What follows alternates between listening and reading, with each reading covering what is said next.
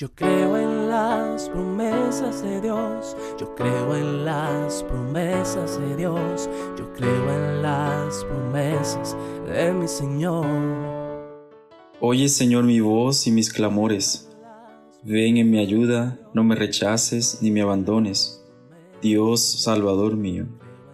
Buenos días hermanos y hermanas, les saluda el Padre Gustavo Aloco desde el Santuario San José en Estela, New Jersey y hoy nos encontramos en el lunes de la decimoprimera semana del tiempo ordinario. Nos ponemos en la presencia del Padre, del Hijo y del Espíritu Santo. Amén. Oremos. Señor Dios, fortaleza de los que en ti esperan, acude bondadoso a nuestro llamado.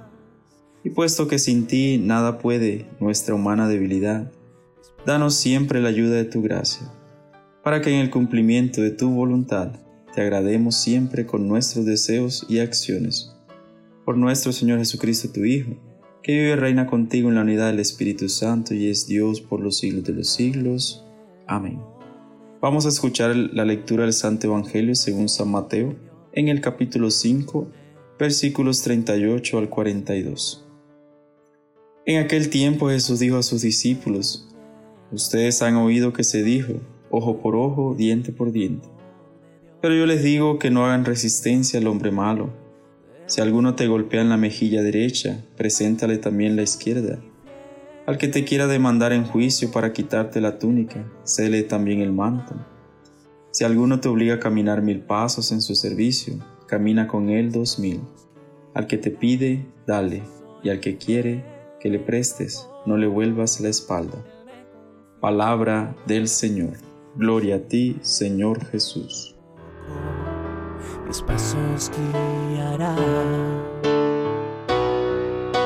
Yo creo en las promesas de Dios, yo creo en las Luchamos con las armas de la justicia tanto para atacar como para defendernos, en medio de la honra y de la deshonra, de la buena y de la mala fama.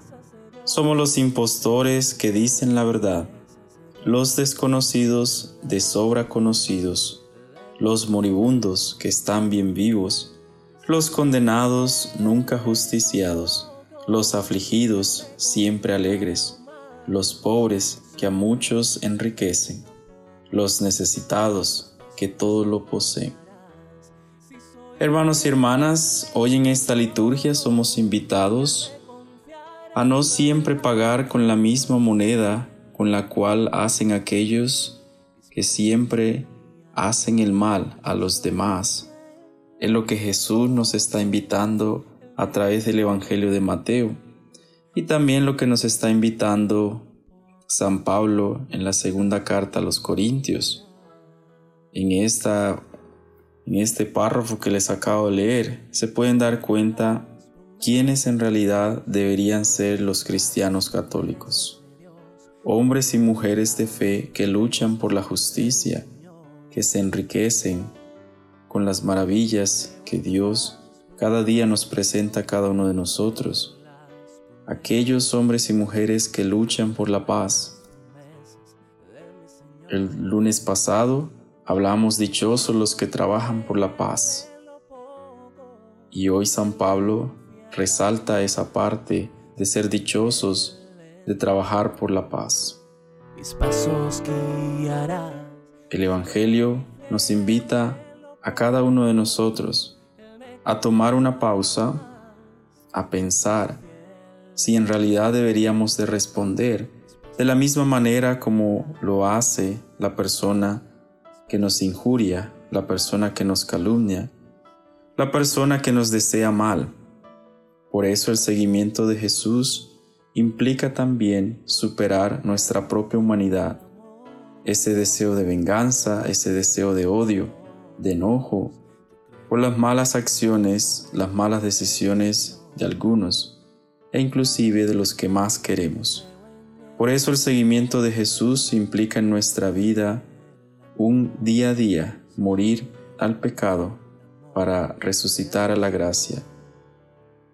Implica un seguimiento genuino, que ya toda esa humanidad que siempre impere en nosotros no sea la misma, sino que impere Cristo en sus acciones, que impere Cristo, quien sufrió con paciencia los males y quien nos enseña a cada uno de nosotros a vivir en la paz que Dios nos trae. Que el Dios de la vida nos acompañe siempre y nos ayude a entender el seguimiento de Jesús, a resaltar el nombre que llevamos, cristianos católicos, aquellos que luchan por la justicia, aquellos que trabajan por la paz.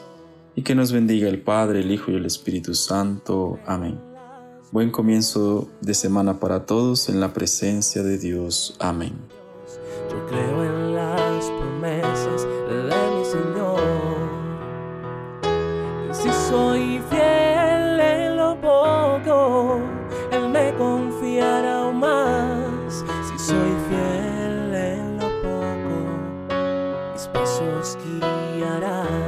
Si soy fiel en lo poco, Él me confiará más. Si soy fiel en lo poco, mis pasos guiará.